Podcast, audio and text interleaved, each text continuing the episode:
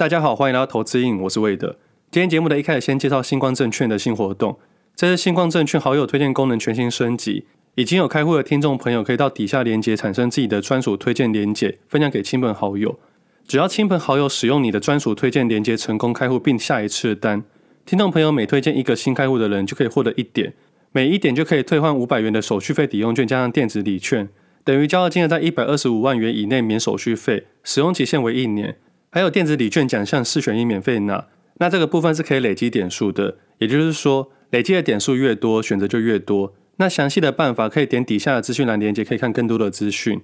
那今天的时间是四月三十号礼拜六，自己已经有一段时间没有录音了。我原本都是固定礼拜一录音，那在这礼拜一的时候自己感冒了，声音很哑，鼻音很重。其实到现在的声音应该还是有点哑哑的。那其实这段时间我一度认为自己确诊了。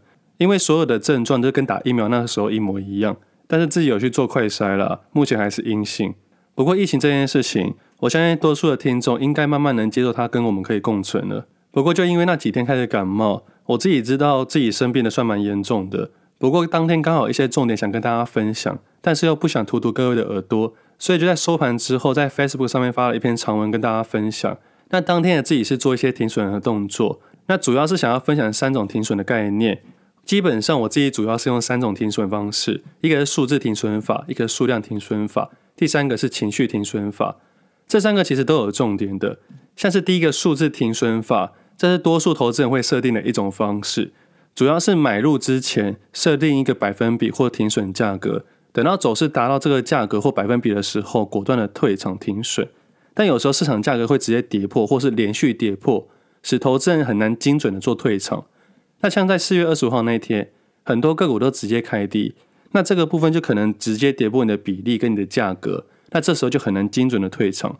那其实还有个例子，去年行情里面三六六一的世芯，当时一跌破季线就连续跌停，这时候投资人也很难做出果断的退场。那这种概念就像我之前一直提到的流动性风险，我们在做交易市场的时候，多数人只看价格数量，但对于我们这种全职投资人，我们一定会参考流动性，流动性对我们的获利条件里面非常的重要。不管是买进股票或卖出股票，那这个概念又可以讨论到数量停损法。我打个比方好了，假设我买了群创，买了一千张，跟我买一只小型股买了一千张，在我要做出退场动作的时候，群创可以让我立马退场，但小型股可能会造成连续跌停。这个部分就是流动性的问题了。在做一档股票向上推进的时候，尤其是创历史新高的时候。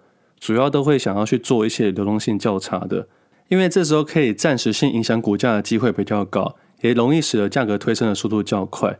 但是以反向概念来说，如果遇到市场连续跌停的时候，如果你是大资金的人，并且有一定的交易技巧时，反而会去选择群创这种个股去做这买进的动作，因为这种个股在急杀的时候，它逼出来的交易量可以一次让你买进你想要买的部位。不管是一千万、两千万，甚至是一亿，都可以在一天之内全部买进，或者是全部卖出。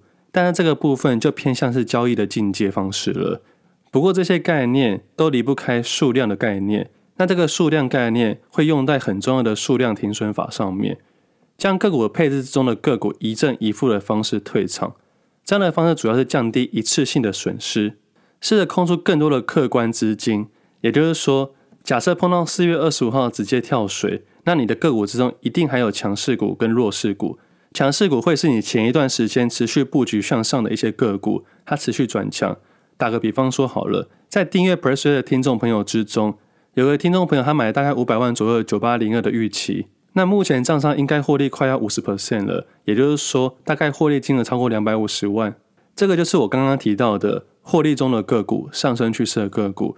那假设在四月二十五号那一天，你的其他个股刚好跳到停损的位置点，你想要做出适时的退场，或者是你认为这档股票已经不如你的预期了。假设停损金额是一百万元，那你就可以以一定比例的情况下，同时退场出停损的个股以及停利部分的个股，做出一个数量停损法的概念。在这个情况下，你账面只会留下获利中的个股以及强势中的个股，但是同时你会试着空出更多的客观资金。在过去的节目有分享到，我把现金当做一支标的，那这个概念我们在后面再用美金的概念去分享。数量停损法听起来有一点点难，因为它实物上的交易会碰到的问题，也是书上里面写到的比较利益原理。一正一负的情况下做出选择，把现金当做一档标的。我用扑克牌的概念跟大家分享。我相信多数的朋友都应该有玩过扑克牌的大老二。当我们在组成葫芦时，在游戏规则上面只考量到前面三只一样的点数，另外两只是用凑的牌，所以不列入考量。所以基本上我们只要把牌组里面最烂的两只个股放在葫芦里面一起做掩护丢掉。做出这个动作是为了让烂牌让整体部位影响最小，将自己牌组的优势提高。这就是数量停损法的概念。我自己在交易的时候，在面对要停损时，大部分的时候都是用数量停损法。我比较少用数字停损法，因为数字停损法最主要概念就是风控的问题，数量停损法的概念就是技术的问题。那我之前就常常分享到，停损是种技术，停利才是一种艺术。停利很难，因为停利的瞬间，投资有太多太多的想法。去年四月发过一篇文章。那篇文章在 Press 里面写到，这篇文章叫做“计划中的停利”，因为在长期投资的情况下，我会做出计划中的停利，将停利后的现金再做出其他的动作。只不过整体资金控管的概念，就像种树存钱的概念一样，我们不停的在做播种，不停的去累积资产，在一好一坏的情况下，做出最好的选择。那回到刚刚说的数量停损法，那其实在当天啊，我刚好是用数量停损法。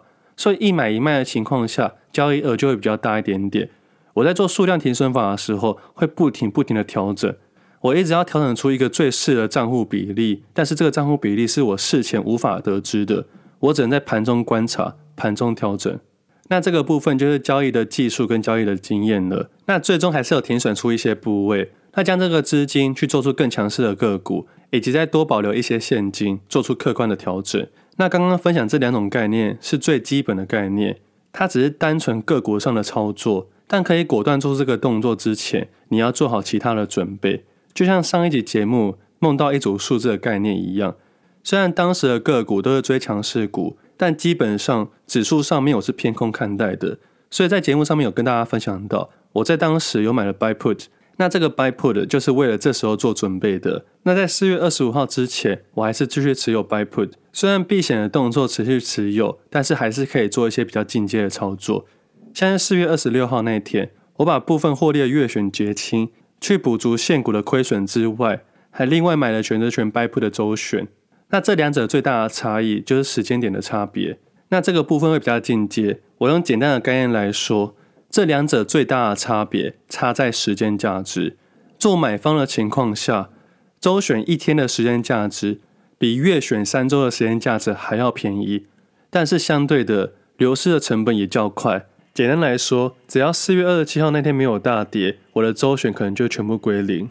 那这个部分就是比例上要控制得很好，你不可能下太大的部位，你只能拿你月选原本的获利部位去赌周选的一天行情。大概是这样子。那在四月二十七号的那一天，在大概十点半左右的时间，我把所有的月选都结算了。那我结算完之后，刚好有一个小小的空档，所以我在群组里面跟大家分享一下盘面观察到的东西。其实我在交易的时候，很少在盘中跟大家分享，因为多数的时间我都在专心的交易。只有我认为有足够的空档，比如说五到十五分钟之间，我知道这个时候我可以稍微分心一下。我才能在盘中跟大家分享一些东西。那其实，在当下就结算了所有选择权 buy put 的部位，在操作上面就不用这么紧密的盯盘了。所以中间就大概有个空档，这个空档主要是等待它到底是要上去还是下去。只不过这个东西也不是报股票啦，只是分享盘中观察盘面的细微而已。其实我到现在很纳闷啊，为什么电视上的投顾老师可以在盘中跟大家分享？难道他自己不买股票吗？难道他不会交易吗？如果他们会交易，应该会在盘中好好交易吧。在这部分我不知道，我只知道他们可能不能用自己的账户买卖。但是你相信我，多数原本被设定不能用自己账户买卖的人，很多都会用人头户去买卖。这个部分真的是太简单了，不管是投信、外资、投顾老师，都可能会这么做。那这边的故事啊，下次再跟大家好好分享。我想要回到刚刚讲的停损方式。那其实这篇文章最想跟大家分享就是情绪的停损法，这个方法比较要在面对亏损的时候才会感受到。通常投资人在交易时不愿意停损，最大的原因就是因为担心无法赚回原本的亏损部位，而陷入一种负面的情绪。你会认为说你停损之后有没有办法赚回原本的亏损？而当你出现这个概念的时候，你绝对停不了损。那为什么会出现这样的概念呢？一开始进入市场的时候就做错了。我们在进入市场的时候，为什么要好好控制风险？为什么要分批买进？为什么要控制比例？这些都是要在停损的瞬间果断一点而已。那些永远不停损的人，我相信他如果不是骗子的话，那他肯定是用了数量停损法，或者是他有无限的资金跟无限的时间。那这个部分我们在前几周已经讨论到，永远不停损的方式，你要无限的资金或是无限的时间。那为什么会有情绪停损的概念呢？那其实还有一个很重要的原因，我们在生活跟投资很难做出很明确的区别。假设你今天亏损十万块，你会不会想说你停损了一台摩托车？假设你今天停损了五十万、一百万，会不会觉得自己停损一台汽车？说到汽车，我上个礼拜汽车被撞了，停在路边。那这段时间除了在研究交易市场里面的东西，还研究了一些法条。不过事情很快的处理好了，主要都是交给保险。那对方有肇事逃逸，但是肇事逃逸的条件之下，如果只有财损没有人伤的话，不构成肇事逃逸。所以处理的方式主要是走调解或私下和解，看哪个方式比较方便。那回到刚刚情绪的概念，当投资人在交易的瞬间想到生活上的物质时，你会有一个瞬间无法果断做出停损退场的动作。那这个部分也是关于情绪上的问题。最惨的就是很多投资人在这时候会不停的找理由去安抚自己，比如说明明股价在下跌，却不停的找好消息去说服自己继续持有。不过股价真的下跌了，这时候不如好好的相信价格。我通常在未持有某只个股，但是预期买进时，才会在下跌之中找它的好理由，才会去搜寻它的好消息。在下跌之中，如果找到一个理由让我买进它，我就会在当下果断的买入。那反之亦然，只要在上涨的时候让我找到一个坏消息，也就是我认为它是一个卖掉的理由，我就会果断做出一个退场的动作。那以我的观察来说，多数人都刚好做出相反的动作。在上涨的时候找好消息，在下跌的时候找坏消息。那这个部分我认为是很危险的。我在小资族的时候也常常做这种事情。毕竟因为媒体不停的洗，你很难不去注意到这些东西。那其实，在四月二十五号那一天，我做出停损的动作，在四月二十七号那一天就买进一定的部位回来了。其实回头想想，假设四月二十五号我没有用数量停损法的话，我四月二十七号那一天肯定会出现情绪的停损。那其中的细节就是在四月二十五号那一天，虽然多数个股都是下跌的，但是主流股还是上涨。那你这时候可以做出数量的停损法，损失可以相较于小。但假如在四月二十七号那天才做出停损时，投资人可能就砍在所谓的阿呆股了。那其实事实上啦，多数人是可以接受砍在阿呆股的，但是多数的投资人无法在砍在阿呆股的当下做出理性的动作。所以在过去的节目曾经分享到。在交易市场里面，有些人的停损点刚好是某些人的进场点，一来一往之下，就会有人获利，有人亏损。这时候市场就会说这个价格错杀了。其实价格没有错杀，你要想哦，假设多数人错杀，那一定会有少数人对买。那既然有错杀，就有对的买嘛。在价格成交的瞬间，一定有人卖，也一定有人买。就像我前一集节目提到的。这个交易市场绝对是零和游戏，只是少数人跟多数人的差别而已。那这篇文章的重点大概是这样子，主要是想要分享给投资人注意这个情绪点的位置。那这个情绪点每个人真的都不同，有人百元，有人千元，有人百万、千万。那我碰到的有自然的是上亿的。那这个真的是每个人不一样。那千万不要跟人家比较，毕竟九天玄女说过嘛，今年最忌讳就是比较之心了。其实交易市场里面啊。每一年最忌讳就是比较之心了。你看去年的时候，有一大堆投资人分享自己获利的对账单。我们投资人可以理性思考一下：一间好的公司一年才赚多少钱？那这些交易人难道每一个都赚这么多钱吗？我相信交易人一定有很厉害的人，但是能赚钱的多数是少数人。你去看别人获利的金额，你自然容易的忽略背后的风险。那有时在录 Pocket 的时候，我都是以当下的氛围、当下的概念、以当下的情绪做分享的。比如说，在今年一月多的时候，我的主题是一张不卖，奇迹怎么来？当时就是讨论到台积电了。那在这期节目分享之后，外资连续卖超，一直到现在，价格大概跌了快二十 percent 了。那其实，在过去节目都一直提到，没有一只个股是一定涨或一定跌的。包括现在很多人想要的存股概念的个股，未来它一定会下跌，我敢保证。只不过在当下的氛围，有多数投资人无法去理解这件事情，因为多数人都是赚钱的。那关于台积电这个部分，我在这次的配置组合里面有把台积电列入了配置里面，只不过目前的比例还是偏小。不过这边也暂时告一段落了，剩下等到下半年的时候再来讨论。那自己目前会观察的东西大概是几个重点：第一个是美元指数，第二个是台币汇率。其实，在美元指数上面，在去年八九月的时候，就在 Press 里面讨论到了，当时的美元指数是一个很漂亮的上涨格局。只不过当时自己选择买了美金，没有去做美元指数的操作。那为什么这时候去关注这件事情？因为美元指数算是一个避险商品，所以当美元指数不再上涨时，股价就可能暂时的止跌了。那目前美元指数在一百零三元左右。刚好是二零二二年三月股灾发生时，那时候美元指数也大概涨到一百零三元左右的高点附近，所以以我的概念来说，现在可能是一个关键位置点。那通常关键位置点就要做出一些关键的决定。那在这个部分，我打算在礼拜一那天在晚上交易美股，把去年买的美金在礼拜一晚上那天买进美股。那目前关注的个股大概是五只左右。那目前是观察脸书、网飞跟几只指数型的基金。那操作的概念大概会分两批，第一批会在礼拜一晚上那天打入，那第二批目前没有想法，看之后走势再决定。其实过去几年来，我都有一直关注美股，只是一直找不到一个相对好的位置点。那过了两年之后的今天，其实我找到我相对好的位置点了。那其实要在做美股的时候，你首先要有美金，所以在去年的时候，就将配置组合里面很大部分的资金买入美金，就是为了现在做准备的。如果你是个投资客，你的操作周期本来就要以年为计算。你看去年买进的，今年才决定，整个布局大概两年之久，耐心等待两年的时间，才可以找出自己的关键位置。那这个关键位置，不管是好的还是坏的，我都愿意承担后果。毕竟这件事情我等了两年之久了。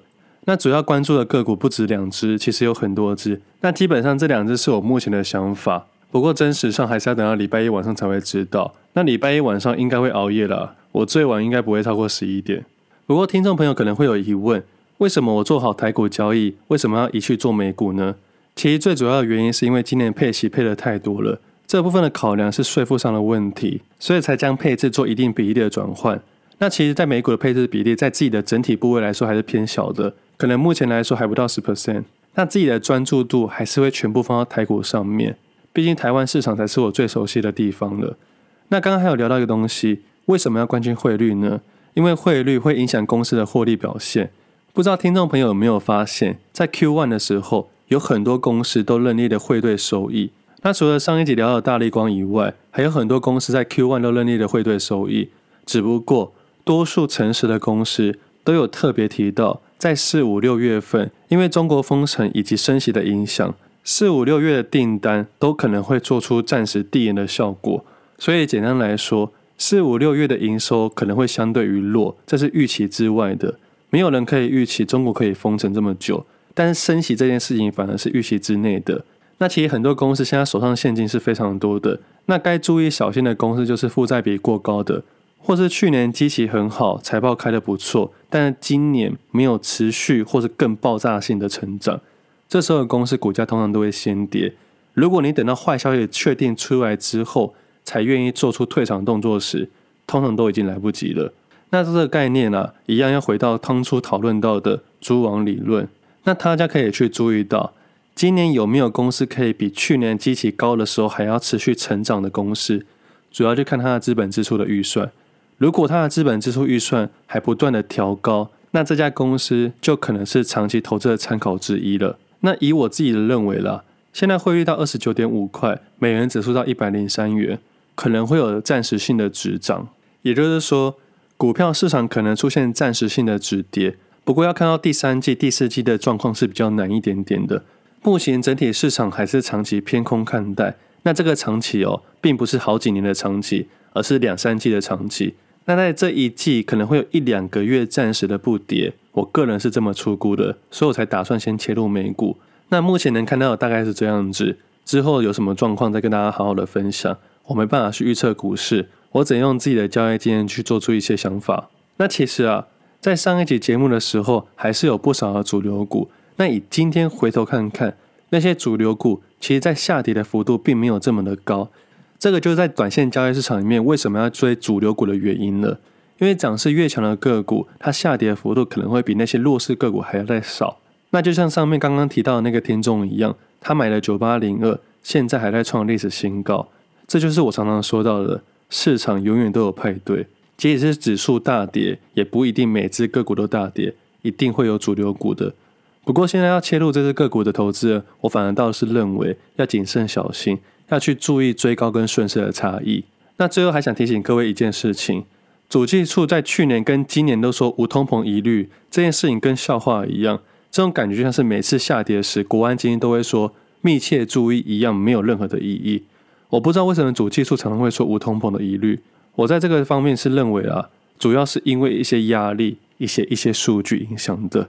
如果你有学过统计学的话，你会发现有些条件限制拿掉之后，数据呈现的结果会很不一样。那另外还有一件事情，景气灯号已经呈现绿灯了，但是我发现竟然没有人在讨论。在去年的情况之下都是红灯，那在上礼拜的时候已经呈现绿灯了。那大概是这样子。最后再跟 Pressway 的听众提醒一下。在上周的时候出现了三次没有观察类股，那最后两次是礼拜四跟礼拜五，也就是说，只要连续观察到没有观察类股时，我自己的交易通常会偏保守一点点。那在上礼拜五虽然看似是大涨，但是多数个股都是反弹而已。我们不能去预测说它现在是反弹还是反转，但如果你是右侧一致性的交易行为的投资人的话，你要记住，你只做盘整区间创新高的个股，而不是这些反弹个股。因为你只要一次的失去你的一致性行为，你就可能会连续犯错。这是我过往会犯的经验，跟大家分享。我提醒了自己，也提醒各位。那节目的最后，我还是想跟大家分享，其实有时候我也会有不想分享的时候，因为我太专注在自己的交易市场里面的。很多时候在市场外的生活，交易人是没有任何价值的，但对于局内人来说才会知道。其实某个程度上啊，我们全职投资人对对一般人来说，就是在电脑面前按按按键而已。但是多数人无法了解，这点两下滑鼠的背后，经过多少缜密的思考，可能花了好几天的时间、好几周的时间，甚至是好几个月的时间研究，就是为了有勇气决定点那两下滑鼠。如果听众朋友刚好是全职投资人，或是对交易有热情的人，千万不要因为别人的眼光看法而贬低自己。局外人不懂，但是至少我们交易人会懂。不过我自己也有在努力学习一些市场外的东西。我现在每天都会挪出一点时间去看一些比较好玩的东西，希望把艰难的投资交易转换成较容易理解的东西。比如说上一篇 FB 的文章上面，除了分享停损单之外，还利用了九天巡的趣味性导入，希望可以适时的吸引到各位的眼球，将我认为很重要的停损概念分享给更多的人，不要再被那些一张不卖、奇迹自来给误导了。其实，在做交易的时候，你可以发现，从文字的表达就可以看出一个人有没有交易，以及一个人的交易程度。我刚开始分享的时候，我发现有不少没在交易的人在教人家交易，但通常啊，多数的投资人无法分辨这其中的差异。那在无法分辨差异的情况下，我有时会认为我的分享好像失去了一些意义。虽然自己难免会灰心，但是因为这次太久没有录音了。有不少听众朋友私讯给我，问我这周有没有要录音。其实我自始至终都一样，我的初衷没有变。我希望投资瘾是一个不一样的金融媒体。你们的每一个回应都会让我的分享更有动力。不要再让每个 Facebook 下面都是诈骗集团留言了。那其实刚刚有聊到赖社群这个东西，那因为之前赖群主里面有诈骗集团，所以后来进入群组是有通关的问题。那其实这个问题很简单，就是问我写的第二本书是什么。那其实自己没有出第二本书了，第一本书是投资上瘾，所以你只要回答没有，就是通关的答案了。那近期的听众朋友还有私讯我问很多问题，那有些问题我希望可以在节目上一次回答。那下一集节目的一开始就从 Podcast 底下留言开始回答，那有任何的想法都可以在留言处跟我讨论。那最后的部分还是很感谢听众朋友可以跟我一起走到现在，这两年都来不长不短，但是它占了我们生命中很重要的一部分，对你跟对我都一样。如果真的有哪一天你觉得交易很累的时候，或许你可以闭上眼睛，打开耳机，利用投资瘾带你们走出投资瘾。那今天节目先到这里，我们下次见，拜拜。